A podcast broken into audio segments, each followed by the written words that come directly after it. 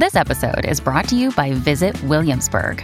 In Williamsburg, Virginia, there's never too much of a good thing. Whether you're a foodie, a golfer, a history buff, a shopaholic, an outdoor enthusiast, or a thrill seeker, you'll find what you came for here and more. So ask yourself, what is it you want? Discover Williamsburg and plan your trip at visitwilliamsburg.com.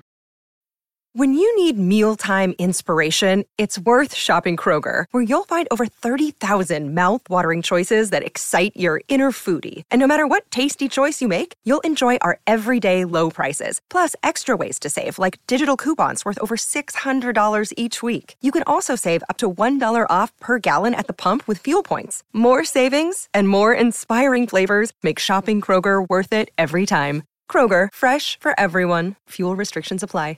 Another day is here, and you're ready for it. What to wear? Check. Breakfast, lunch, and dinner? Check. Planning for what's next and how to save for it? That's where Bank of America can help. For your financial to-dos, Bank of America has experts ready to help get you closer to your goals. Get started at one of our local financial centers or 24-7 in our mobile banking app. Find a location near you at bankofamerica.com slash talk to us. What would you like the power to do? Mobile banking requires downloading the app and is only available for select devices. Message and data rates may apply. Bank of America and a member FDIC. Welcome to the New Books Network. Hi, everybody. Welcome to New Books and Film, a podcast channel on the New Books Network. My name is Dan Moran. I co host another podcast, 15 Minute Film Fanatics, but I'm thrilled to be here today for more than 15 minutes with Jon Krampner, author of Ernest Lehman, The Sweet Smell of Success, just published this month in 2022 by Kentucky University Press. Welcome, John. Uh, thank you very much, Dan. It's good to be here. Thanks for coming on the show. Before we get to your book, which which I read in a weekend, which I thought was spectacular, which I am now bugging all of my friends to read. Before we get to your terrific book and the life and career of Ernest Lehman, could you tell our readers a little bit about yourself? Sure. Uh, well, I'm from uh, Brooklyn originally, and when I was going to uh, elementary school, uh, they had a series of books called the Orange Books which were um, short biographies of uh, leading American figures. Uh, I really just, you know, ate up as many of those as I could. And then I just sort of, you know, forgot about it. I um, went to journalism school in the mid 70s at the University of Wisconsin uh, when I um, graduated. I uh, spent the Carter administration getting fired from small town newspapers across the West, and it was a miserable experience. But the one thing that I learned from that is that the articles that I most enjoyed doing were personal profiles. And I knew I wanted to be an author. And I just said inductively, what's the book length equivalent of a personal profile? Uh, it's a biography. So um, I uh, came to uh, Los Angeles, or came back to Los Angeles really in uh, about 1980. I went to college here in the early 70s. And I um, wound up uh, teaching English as a second language in adult school for 27 years. And I used that as the uh, basis for writing my I like to think reasonably good but non best selling books. Um, the uh, a biography of uh, live television producer Fred Coe, stage actress Kim Stanley, a history of peanut butter, and now Ernest Lehman. That's great. So it's it's so funny how you came to these different projects, and let's talk about how you came to this one. So, at the end of your book, you're, you're describing Lehman's funeral, and you quote the writer Mel Shavelson saying, "quote the problem with the sweet smell of success is that it doesn't last beyond our lifetime. But you know, the films that Ernest Lehman wrote, they certainly do last beyond his lifetime and certainly are great artistic successes. So, in your preface, you tell this story about how you came to Lehman as the subject of your new book. So, can you ter- can you share that story with the readers? Oh, absolutely. The, the um, basically um, in uh, December of two thousand the New York Times Arts and Leisure section uh, did an article on a very long, meaty feature article on the artistry of the film One Flew Over the Cuckoo's Nest, which has nothing to do with Lehman. But um, I read it, And it irritated me because it didn't mention the screenwriter. I said, How can you do this long article about the artistry of a film and not even mention the screenwriter? And you know, I'm not a screenwriter, I'm just a writer writer. So I uh, wrote a short, crabby letter to the editor of the Arts and Leisure section. They ran it, and a little while later, I um, I got a letter from Lehman. It says, "Thank you so much for doing that. I'm so proud of you. This is a the fight I've been fighting for my whole career." And so I, I wandered into the um, the hallway of my apartment, and I looked at my uh, poster for the 1966 re-release of North by Northwest, and I said, "Yep, same guy." So I, I went back to my desk. I looked at his letter. He included his phone number. So I called him. I said, Thank you so much for your letter. And by the way, would you autograph my poster? So he said, Yeah. So I went out to his house on uh, in Brentwood on the west side of Los Angeles. Uh, we we talked a little. I, the main thing I remember about his house is this huge uh, antenna on his lawn because uh, he was a, a, ham radio buff. So we, we talked a little. Uh, he signed my my poster. Uh, I used the bathroom and I left. Well, anyway, just a, a few years ago, when I was trying to uh, decide the subject for my next book, and I thought, well, okay, this time I'll do a um, I'll do a literary biography. And since I'm I live one zip code away from Hollywood, so that I'll do a screenwriter. So I was going to do a man named uh, Jules Furthman, uh, who did. Um, he wrote the screenplays for several, uh, you know, Bogart films. Um, I thought, uh, okay, I'll, I'll, do that. So I go to the um, the uh, the library of the Motion Picture Academy, and I request the Jules Furthman biography file. And when it comes, I look at it and I say, hmm, it looks very small and it doesn't weigh very much. And so I, I take the file and I go to one of the tables and I open it. It consists of two one inch obituaries for Furthman. And of course, at this point, there's no one around who knew him. I said, This isn't going to work. But while I was looking into Furthman, I ordered a book on, uh, uh, it was a, a uh, series of um, capsule biography of screenwriters it falls open to Ernest Lehman. I say, I know that guy. And I was off to the races. Wow. That's such a great story that he actually said, come on over and autograph the poster. That's so terrific. Well, he, he, he didn't volunteer. I said, hey, I want to come over and do yeah. this. He said, yeah, all right. so something I appreciated about your book is that by page, you know, by page 21, he's already written the novella of Sweet Smell of Success. By page 46, I wrote these down, he's made Sabrina with Billy Wilder. By page 52, he's made The King and I with Walter Lang. By page 74, Clifford Odets has adapted Lehman's novel into the film Sweet Smell of Success that we all know and love. And by page 80, he's already working in North by Northwest with Hitchcock. Now, you've read a lot of biographies in your life, so have I this was striking to me because it was different than the usual you know you get two generations first of the subjects background and then then the person's born about 50 pages in so my question i just have to ask you stylistically is was this a conscious decision of yours like to to elide or compress all the usual kind of biographical matter we find when we when we pick up biographies well it's um it's kind of yes and no because to me it's not really a conscious thing but at the same time you know that people if they buy the book it's not because they're interested in Lehman's grandfather, right. although his grandfather was a very interesting person, actually. They were pretty interesting, yes.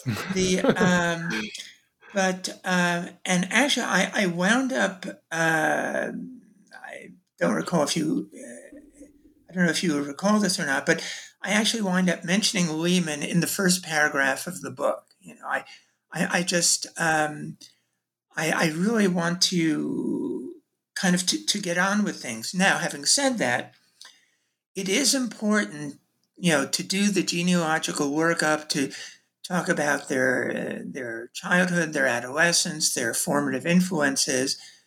But but again, like I said, that's not why people buy the book. You want to get the information in there, but you really want to um, to compress it as much as possible. Now, I don't know if this is true of biographies in general, but with mine, um, the first chapter, it's always the shortest chapter, but it takes the most time to research because, again, you have to do the genealogical workup. You have to spend all this time haunting the dusty basements of libraries, you know, uh, going through these, um, uh, you know, city directories of, you know, where Lehman lived when he was eight years old and things like that. But yeah, a- a- as you said, you you really want to compress it down, let people know what what the background is, and then get on with things. That's really interesting because of you know the cover of your book, which is again sometimes you can judge a book by its cover because the the, the cover of this book is is excellent. Um, those listeners, when you when you look it up online, you'll see it's got a great picture of Lehman, and behind him, of course, is the crop duster. So it's you know like that's that's why the readers come into the book is oh yeah he wrote North by Northwest among other things. Absolutely, the uh, yeah let's talk about Lehman as a writer. I, there's so many great quotations that I that I underline in this book. Here's one of them. Someone asked Lehman if his other films had been easier to write than Sabrina, and he gave this reply. And I love this. This is a great thing for for writing students to hear everywhere. Quote: Nothing's easy to write. Come on, a letter isn't easy to write. So I love that. Like, what was writing like for Lehman? Uh, it was uh, pure agony, like it is for most serious writers.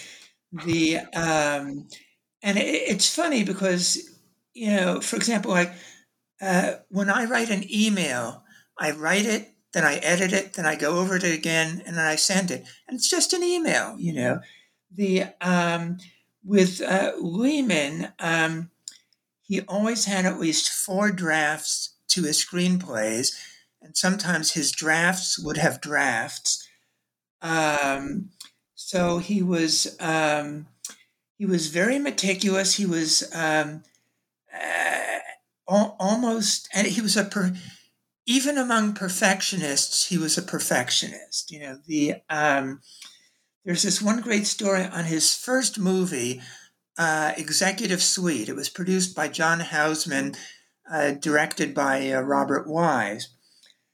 And uh, so one, and, and uh, Houseman loved Lehman's script. And so one day the, the three of them are together, and uh, yeah, Houseman says to, to Wise, Look, I want to uh, read you this one great scene that, that Lehman wrote. And Lehman said, Oh, don't bother, I'm already rewriting it. And Houseman said to him, You are like a barbarian going at the Hope Diamond with an axe. Get out of here, you know. And uh, just one other anecdote in that regard is uh, in uh, the late 80s and early 90s, really after his screenwriting career, uh, Lehman um, wrote uh, or co wrote several uh, Oscar shows. And uh, at least several of them were produced by Sam Goldwyn Jr.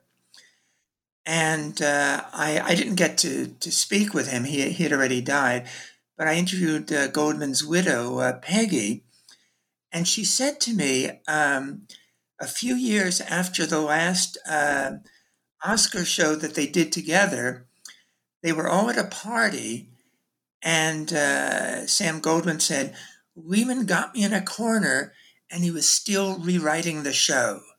And this was years after they had done their last show together.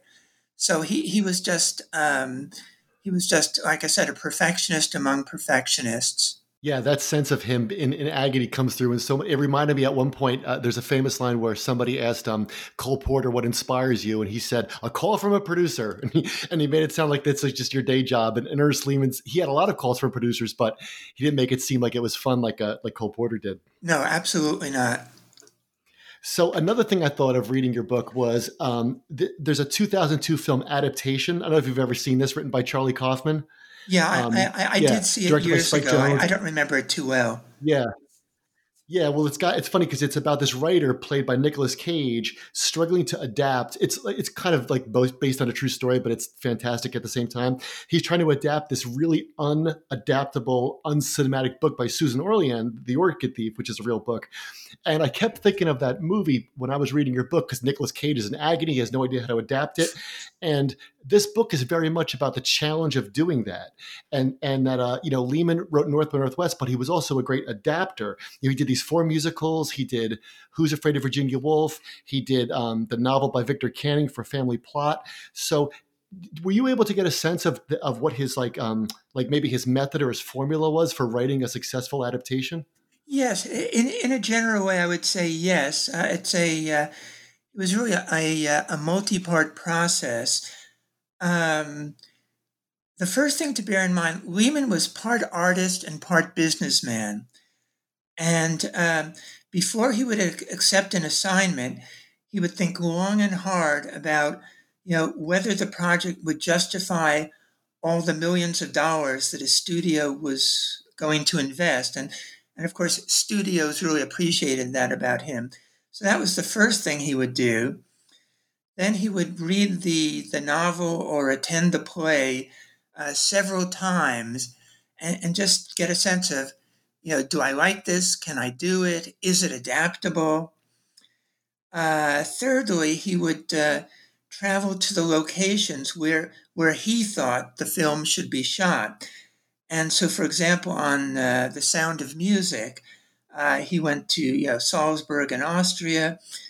On uh, West Side Story, uh, he and Robert Wise went to you know what was then some of the the gang turf on the West Side Story, and uh, th- there's this great anecdote which uh, I have in the book where um, Lehman was again just doing so much research and taking them to so many places that finally Robert Wise said to him, you know we are not doing a doctorate on juvenile delinquency. We're doing a movie. We have a lot of good stuff. Let's get going. You know, the um, also on uh, somebody up there likes me, the uh, the biopic of Rocky Graziano, which uh, which made uh, Paul Newman a star. Uh, again, um, Lehman, you know, went back to New York.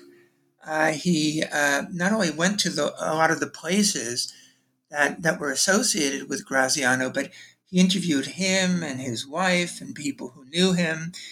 Um, and MGM was opposed to, to Lehman, uh, you know, taking this trip. They said, "Oh, that's just a waste of money."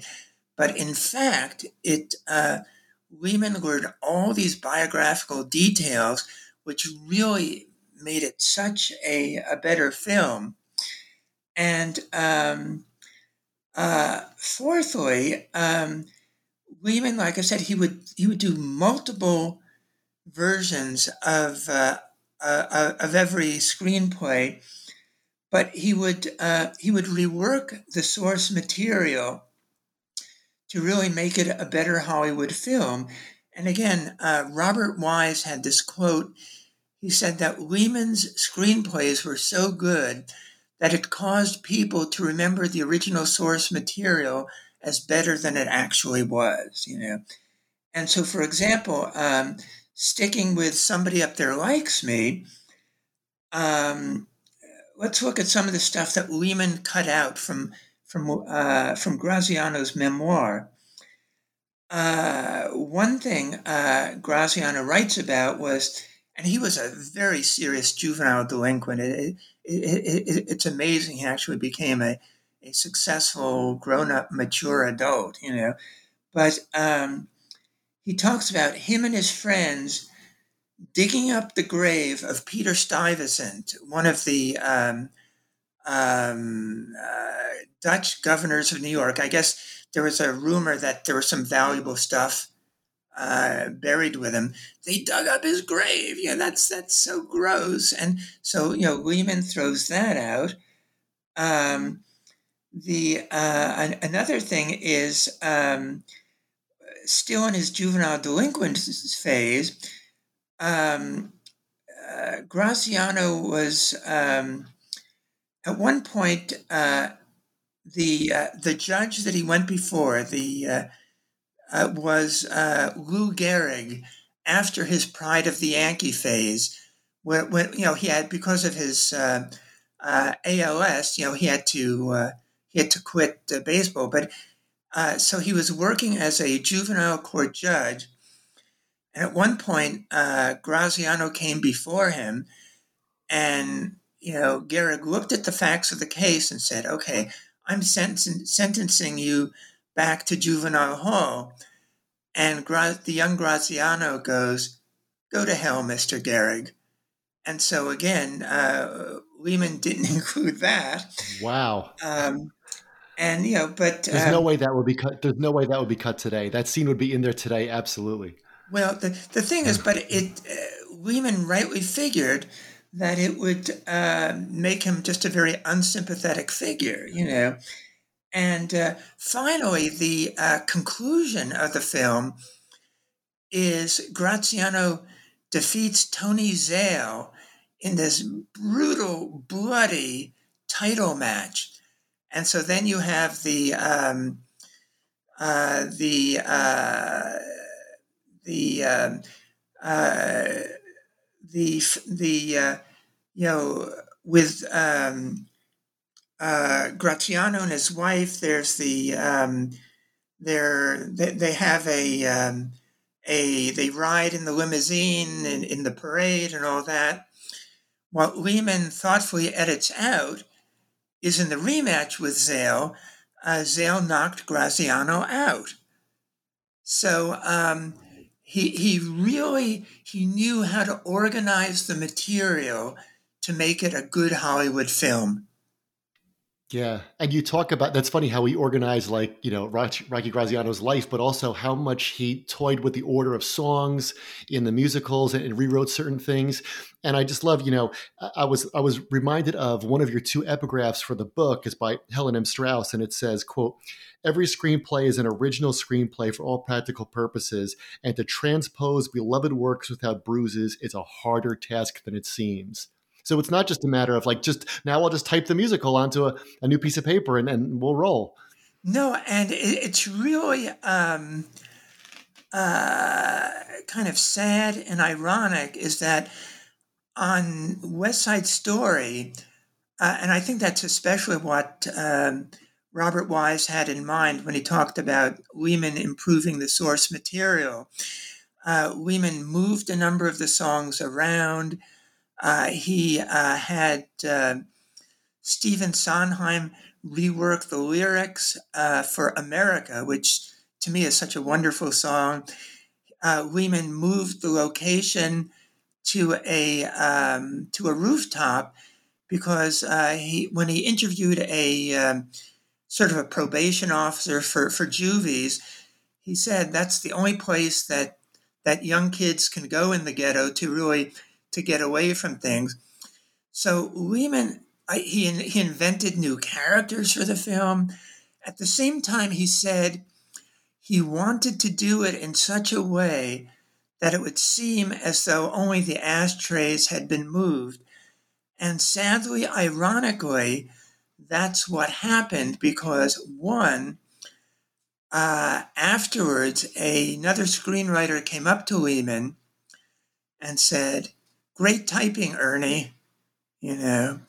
And, um, but the other part, and this is even worse, is uh, West Side Story was nominated for 11 Oscars. It won 10. The only exception is Lehman's screenplay. Um, so again, obviously the the Academy voters thought he just moved the uh, the ashtrays around. Yeah, and none of those ten, as you mentioned in the book, mentioned him in their acceptance speeches. Oh right, and that that that re- that that just broke his heart. You know, it's sort of like a he didn't win, and b he wasn't even acknowledged obliquely, and that that upset him to no end. Yeah. Well, the part, you know, one theme of your book, even if somebody read this and hadn't seen any of the films or had no idea who Ernest Lehman was and never saw West Side Story, et cetera, you know, I think a reader could come to this book and say it's about like one of the themes is respect for screenwriters, right? Because I got the sense that, you know, he was often, Lehman was often irritated, as you must have been when you wrote that letter about Cuckoo's Nest, you know, by these ideas that, that screenwriters are kind of like the Roddy Dangerfields of a movie production. Like the devil is, I mean, the, the director's very really flashy, and we all know who the leading actors are. And you have these producers, you know, the image of the producer with the big cigar. So there's all these great stories where where Lehman tries to you know up the respect level for screenwriters. Like there's that great bit, and I, I didn't know any of these stories till I read your book. They were so wonderful.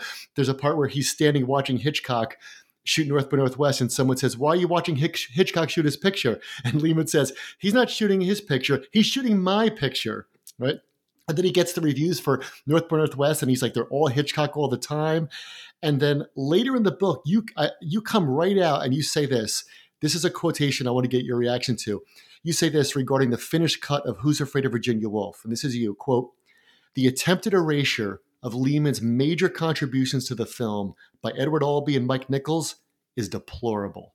Yeah, it really was, and what's so uh, annoying is that you know both Nichols and Albee are great artists in their own right, but they they have to they have to build themselves up further by by raining on the Lehman's parade, and what uh, what Lehman did to make uh, Who's Afraid of Virginia Woolf the successful film that it is again, his, his contributions are extensive, but um, both um, uh, Nichols and Albee, you know, uh, being the, the egomaniacs that they were, you know, ha- had to say, no, it was all us, you know, and that just really offended the hell out of me.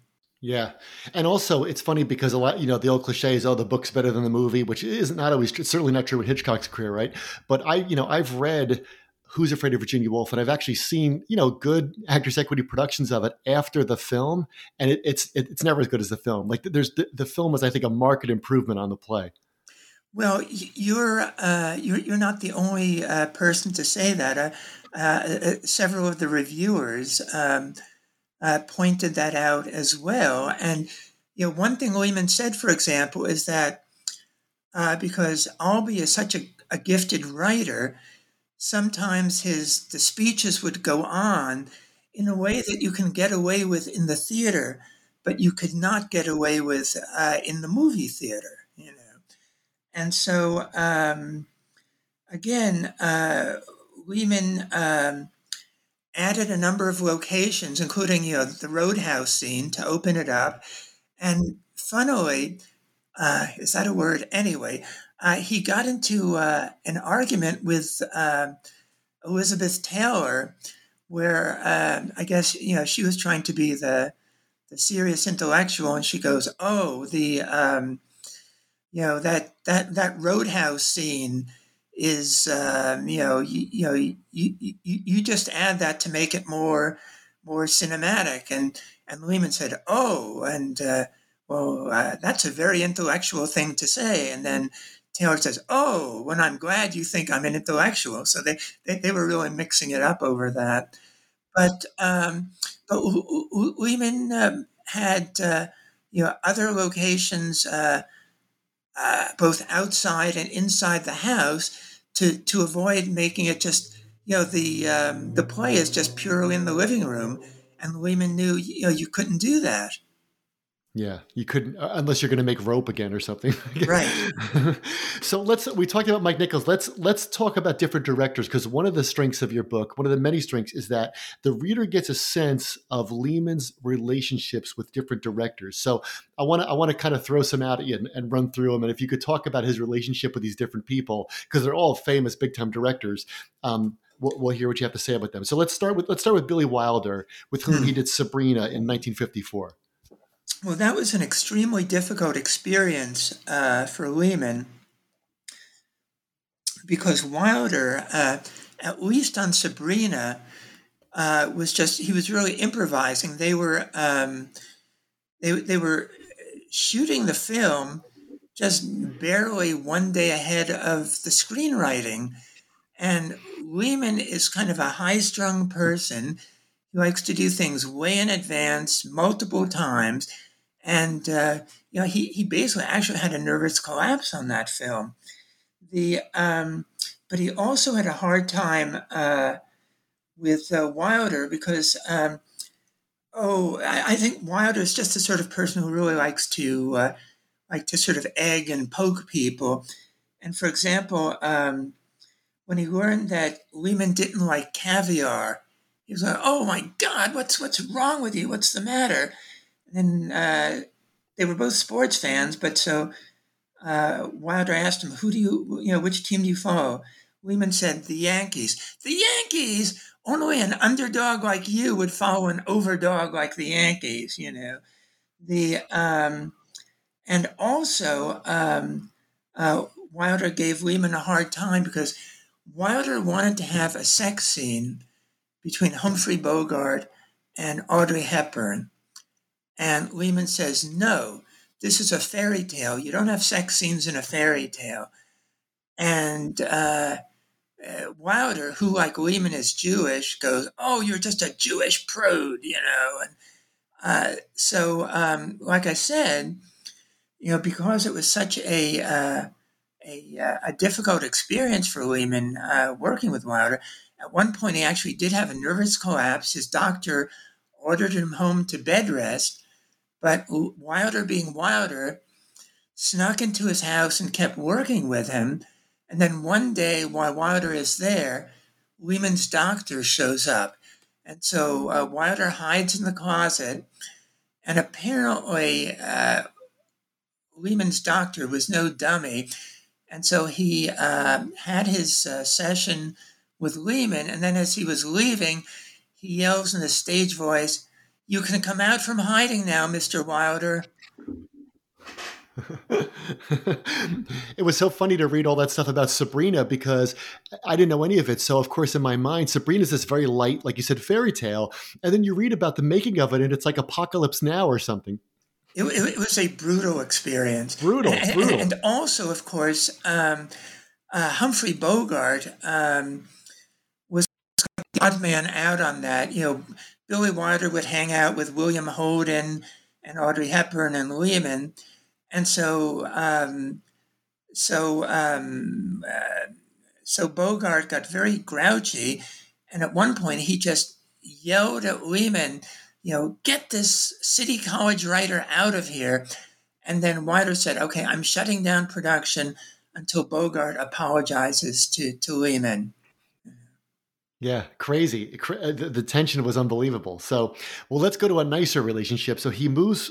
He moves. Then Lehman moves to Hitchcock and North by Northwest, and then later on they make Hitchcock's final film together, Family Plot. So, what was Lehman's relationship like with Hitchcock? That was a that was more of a mixed bag on um, on uh, North by Northwest. They they they got along very well, which is surprising when you consider that they're both control freaks, you know, and um, but but but they did get along well. The one exception, though, being when they were uh, rehearsing the um, the crop duster scene in uh, Hitchcock's living room in in Bel Air. And uh, apparently, Lehman was making so many suggestions that Hitchcock, who never raised his voice, yelled at him, Why do you insist on telling me how to direct my film? And Lehman later said, Well, I should have replied, Why do you insist on telling me how to write it? You know.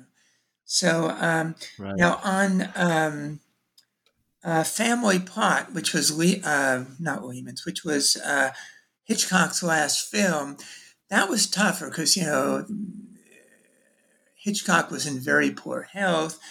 Um, whereas Lehman was, you know, was, let's face it, he was a pretty anal guy, and he was like, let's get on with it, let's do things, and and of course uh, Hitchcock wasn't always able to, you know. Yeah.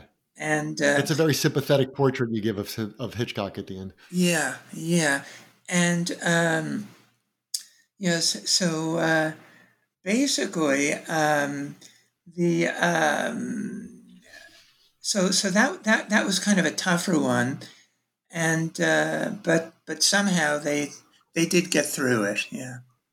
Yeah. I love the stories about North by Northwest. They, they, they actually were they made me laugh with Lehman when you can imagine Hitchcock saying, "Okay, we're going to go down. We you know we're going to go down Lincoln's Nose. We're going to be on Mount Rushmore. Make it happen." And Lehman's like, "Um, okay, uh, all right, sure." Right now, it uh, well again the the real challenge for Lehman um, North by Northwest was that uh, Hitchcock, as as directors tend to do, you know, they, they think in terms of scenes. And it was actually my my mentor, uh, the author Tom Stempel, who, who pointed this out to me. You know, um, directors think in terms of scenes. So uh, Hitchcock would come up with all these scenes, and then Lehman had to cobble them together into a plot. And it's really funny because, like, years later, when um, uh, Lehman was doing a seminar at the University of Texas, and he, he said to them, why on earth would somebody try to escape by running down, you know, uh, Mount Rushmore? You know, he, he, he, he thought it was kind of a, a, a risible thing. But, you know, Hitchcock came up with the idea and it was his job to, to make it work. Right. It's like the the least inefficient way you could probably kill somebody is to run them over with a crop duster, you, know, you know, where there's no crops. But uh, Look, that's and, and by the way, by the way, on that scene, Hitchcock wanted Cary Grant to be menaced by a tornado. Right. And Lehman said to him, Hitchcock, no matter how evil uh, the Cold War adversaries are, they can't conjure up a uh, a um, a uh, tornado on demand. So the crop duster w- was Lehman's idea. Yeah, it's the next best thing. And it's so funny for what we talked about with adaptations is that what you just said about Lehman having to put scene by scene together is that North by Northwest is regarded as, I think rightly so, as one of the great, great screenplays, but it's a, like a pure movie. Like you can't imagine reading the novel of North by Northwest. It's a, it's a pure cinematic experience. And, and I love what you said about putting the scenes together because you could see how Lehman had to put things in the plot like, uh, you know, what does James Mason want? Well, government secrets. That's it's government secrets. That's the MacGuffin. And it's funny how like it's such a cinematic experience as opposed to an adaptation of something else. Absolutely. Yeah. So let's move on. So we talked about Robert Wise before. He directed four of Lehman's screenplays, right? Executive Suite, Somebody Up There Likes Me, and uh, West Side Story and The Sound of Music. You know, you talked a little about about him being one of Lehman's favorites. Why did they get along so well? The um, the number one reason is from an uh, an, anec- an anecdote that uh, Lehman told, where he said if I'm doing a screenplay for Robert Wise, I have to be careful to do a good job because I know he's going to film it exactly the way that I wrote it. And so, so that, but that's what, as a screener, what he loved about him, that uh, that Wise didn't think, oh, I'm this creative director who's going to, um, you know, play paper dolls with the screenplay. So he, he just revered uh, Wise for that. Uh, another thing that I think he really liked, although he never said so as such, is that uh, Lehman, you know, like I said, was a pretty high strung guy, whereas uh, Wise was very mellow, hang loose, and unruffled. And so they made a good team that way. And as a matter of fact, um, Wise had a uh, quote about Lehman's personality where he said, he is meticulous in the extreme, which again is a nice way of saying he's an anal retentive, you know. Um, but uh, they just um, uh, they they got along very well. As a matter of fact, they were going to do a fifth film in uh, the 1980s. Uh, there was going to be a, uh, remake of uh, Zorba the Greek with uh, with Anthony Quinn and John Travolta as as, as the, the young protege, but the, um, the, unfortunately the studio Cannon fell apart. but um, and they were also friends, Lehman and, and Wise. They they and a couple of other uh, you know, Hollywood people. They would uh, uh, like every year or so they would kind of go to a um, sort of one of these tiki uh, luau restaurants on the west side and and just have lunch and stuff like that. But no, he he just revered Wise. Yeah, that's great. You get a sense of their camaraderie. So after that, he goes from this, you know, pretty successful collegial relationship, you know, with other directors to, to Mike Nichols. And uh, we uh-huh. mentioned Mike Nichols before. His ego comes comes out very, very strong in your chapter of Virginia Woolf, which I thought was a like that was almost like a standalone tour de force because I thought I knew a lot about the making of that film, and then I read your book, so I was happy to learn so much you talked about the tension with there, but one of the things that occurred to me is that the making of that, the making of Who's Afraid of Virginia Woolf was almost like, in ways, the, the actual story and what happens with George and Martha in Who's Afraid of Virginia Woolf. And there's all this tension, but one image I just want to get your reaction to that I love so much is you have this image for the reader of Lehman and Richard Burton. They hit it off, and one they're playing ping pong I just love that image of those two playing ping pong. So can you talk about like Lehman trying to produce this film and trying to keep everybody? It seemed like it, it was hurting not just cats but like feral cats.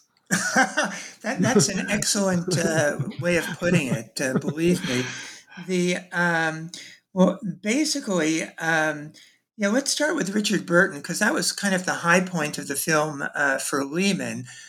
Um, when they went on uh, on location to uh, Smith College in uh, Massachusetts, and one day it was like an off day, so they, they were just having a uh, cast and crew party, and yeah, Lehman was was playing ping pong uh, with uh, with Burton, and he said Burton is just as good a ping pong player as he is an actor. He got off some fantastic shots but the sport, of course, that uh, Lehman and Burton really bonded over was uh, baseball. Um, Richard Burton was the rare Welshman who was a fan of American baseball. He would carry around a transistor radio to keep up with the Dodgers. Uh, Lehman was impressed with the fact that he not only knew who Ty Cobb was, but had seen him play in an old timers game uh, at uh, at Yankee Stadium. But uh, again, as you say, feral cats is such a perfect uh, analogy there. the um, and especially the um, uh, Mike Nichols. There's really no other no other way to put it. He was just sort of like a bully. He really bullied Lehman, yeah. and I was really uh, angry at uh, Nichols, but I was angry at Lehman too because it, this was uh, Nichols' first film. He was only doing about his third play on Broadway right then. Lehman was well established in Hollywood, and uh, the fact that he failed to put his, his foot down is, is just a real uh, character shortcoming uh, of his. But um, again, to me, the quote that really sums it all up, I, uh, you know, I did get to speak with George Segal, and he said, look, there was a lot of tension on the set, but the movie is about bad interpersonal bad interpersonal relations. So that kind of, in a sense, that kind of helped the film. Everybody became a method actor. In a sense, yes. There's that great line in your book too. I love this. Made me laugh out loud as you go through all the tension with that, and you just quote somebody on the lighting crew who says, "You know, the next movie I'm doing, I'm doing like an Elvis picture." Well, it's again, uh, this can be true of uh, great art in general, where it digs so deeply into the human condition and all all the things that that can make life the harrowing experience it sometimes is that sometimes afterwards yeah, you, you, you want to watch an, an Elvis film. You, you, you want to to do something that's uh, mediocre but reassuring. Yeah. And it's funny from reading your book is that I would assume if someone said to me, you know, the set of Who's Afraid of Virginia Woolf was really, really tense, that that would make sense because you you watch it and you think to yourself, well, this doesn't look like it was a particularly fun movie to make.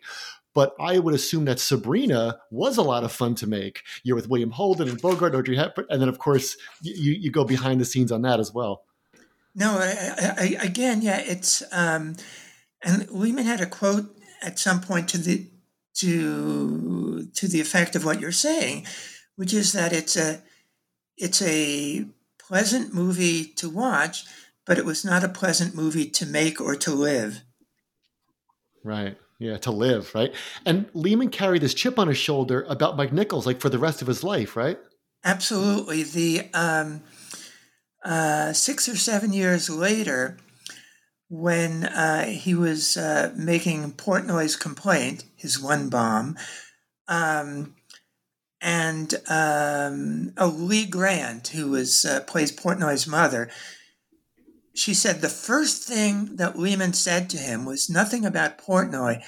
It was about I hate Mike Nichols, and however long it takes, I'm going to get him.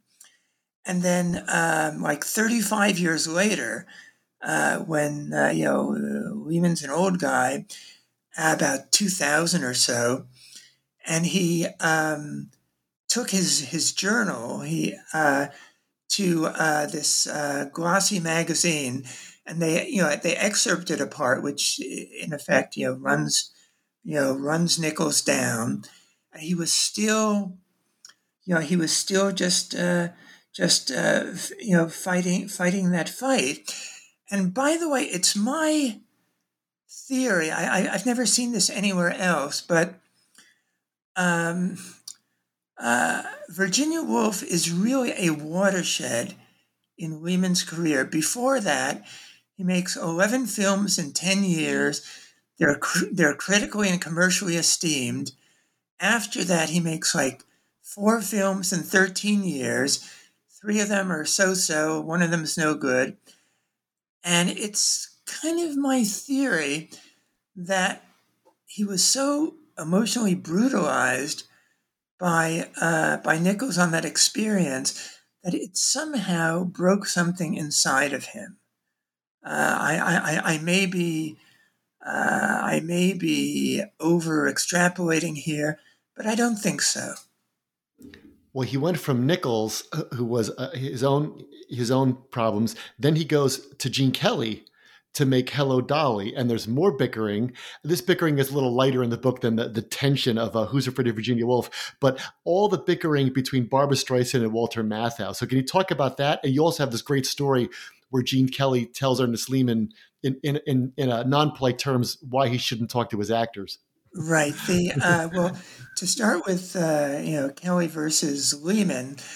Um, on uh, uh, Hello Dolly, Lehman was both the screenwriter and the producer. So I guess he, he felt he had a certain amount of uh, uh right to say so. Uh, Kelly, on the other hand, felt, well, I'm the uh, director and you don't have any right to say so. And so one day he caught Lehman talking to one of the actors and making some suggestions. And if I remember this correctly, um, Kelly said to Lehman, "If I catch you, uh, you know, giving acting tips to any of my actors again, you know, I'll, I'll, I'll bust you in the mouth." You know, but uh, Lehman was less preoccupied with, with that than he was with the. It was really kind of a war uh, between Barbra Streisand and uh, Walter Matthau.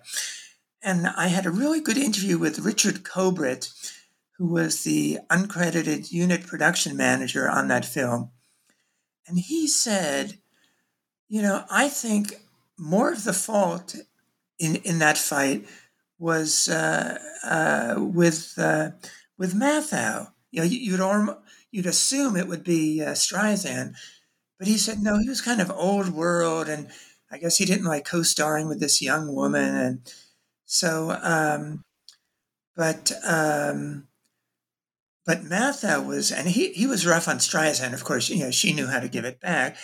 But at one point he said to her, you know, I think this is the first movie I've been on where I'm better looking than the leading lady. And uh, so I, she said, like, you know, go to hell or go bleed She called herself. him an a hole. Yeah, she called him an a hole after that right. in front of everybody. And yeah. so then they had to stop filming so they could take them off to the side so they could yell at each other. And also, uh, Kobritz told me this story where one day, this is when they were on location in uh, Garrison, which is in uh, you know the Hudson River Highlands in New York, and uh, uh, ancient uh, old country mother was visiting them, and so Matthau and his mother are walking down the street one way, and Streisand's coming the other, and about when they pass, uh, mother said to him, her to Streisand, "Why are you so mean to my son?" you know. So, uh, so she, she, was getting it with both barrels. Yeah, he comes across as as as Walter like Walter Matthau esque off screen because you know you get the sense that he didn't like she was twenty five. He he didn't know what he was doing there necessarily, and Gene Kelly had to keep his his his his uh, ship floating ahead. Absolutely.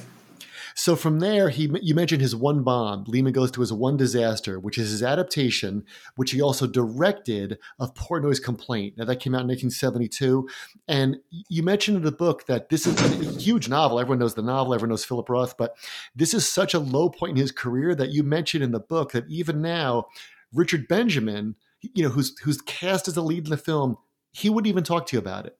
Right. So and, tell, yeah. tell the story about that film. Yeah, I'm sorry. The um, yeah, with um, Richard Benjamin, I I really did uh, pursue him, um, and to his credit, he was he was polite, but you know, as I mentioned in the book, I, I really got the impression that you know he would rather have a root canal without anesthesia than relive his experiences on Portnoy again. I I guess it was just such an embarrassment for him, as well as such an unpleasant uh, experience. Um, but um, it um, part of the problem was, of course, that on that one, you know, Lehman had produced several films at this point. You know, he produced uh, Hello Dolly. He produced um, uh, Who's Afraid of Virginia Woolf. And he thought, you know, I became the producer so I could have more control over the film. But then the director took control. I know what I'll do.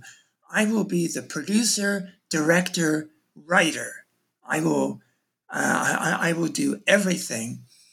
And unfortunately, um, to use a uh, vulgar admonition that uh, Robin Williams used one year at the uh, the Academy Awards, the writer, producer, director is the only creature who can blow smoke up his own ass. In other words, there was nobody to tell him when he was going off the rails, you know. And so the question is, why could such a successful screenwriter as Lehman produce such a calamity? And you know, part of it is you know you know what we just said about the triple hyphenate.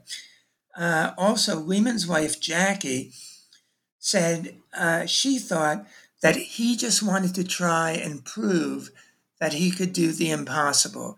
And sometimes he could, uh, but this time he couldn't. And I, it's my theory also. Lehman was um, a, and uh, just an, an, a non-practicing Jew, and I think that the film could have been made better either by an, an observant Jew or as odd as this may sound, I think even an anti Semite could have made a better version of Portnoy than Lehman did, because at least an anti Semite would have strong feelings about Judaism, whereas Lehman, I think, was just largely indifferent to it. Yeah, it was such with with the literally with the world of of literature and theater at his fingertips. It struck me as such an odd choice that that's what he wanted to do. Like it was like it was like you wanted to make a film of a Thomas Pynchon novel or something. Like like Portnoy's Complaint is so uncinematic. Like nobody reads Portnoy's Complaint and says this would be a good movie. Right. It well I, I, again. It was what uh, Lehman's wife Jackie said. He wanted to prove he could do the impossible, but he couldn't. Right but he couldn't but he couldn't. And it was so funny that you said richard benjamin wouldn't even say something like yeah you know we did our best. It was it was it was the early 70s we thought it would work. It was just like nope like we're never opening that that vault of memories again. Well it's funny because i uh, did use a quote from the um, it was the film editor the film editor. I, I didn't speak with him but uh, I, I, read his memoir, and uh, in his book, the film editor was was asked, uh, "Would well, tell me about Portnoy?" Because he, he worked on that film too, and he said, "Oh, I just can't. I just can't. You know, it, it, it, it's just this." This, this this this it's like this horror movie for for all these people.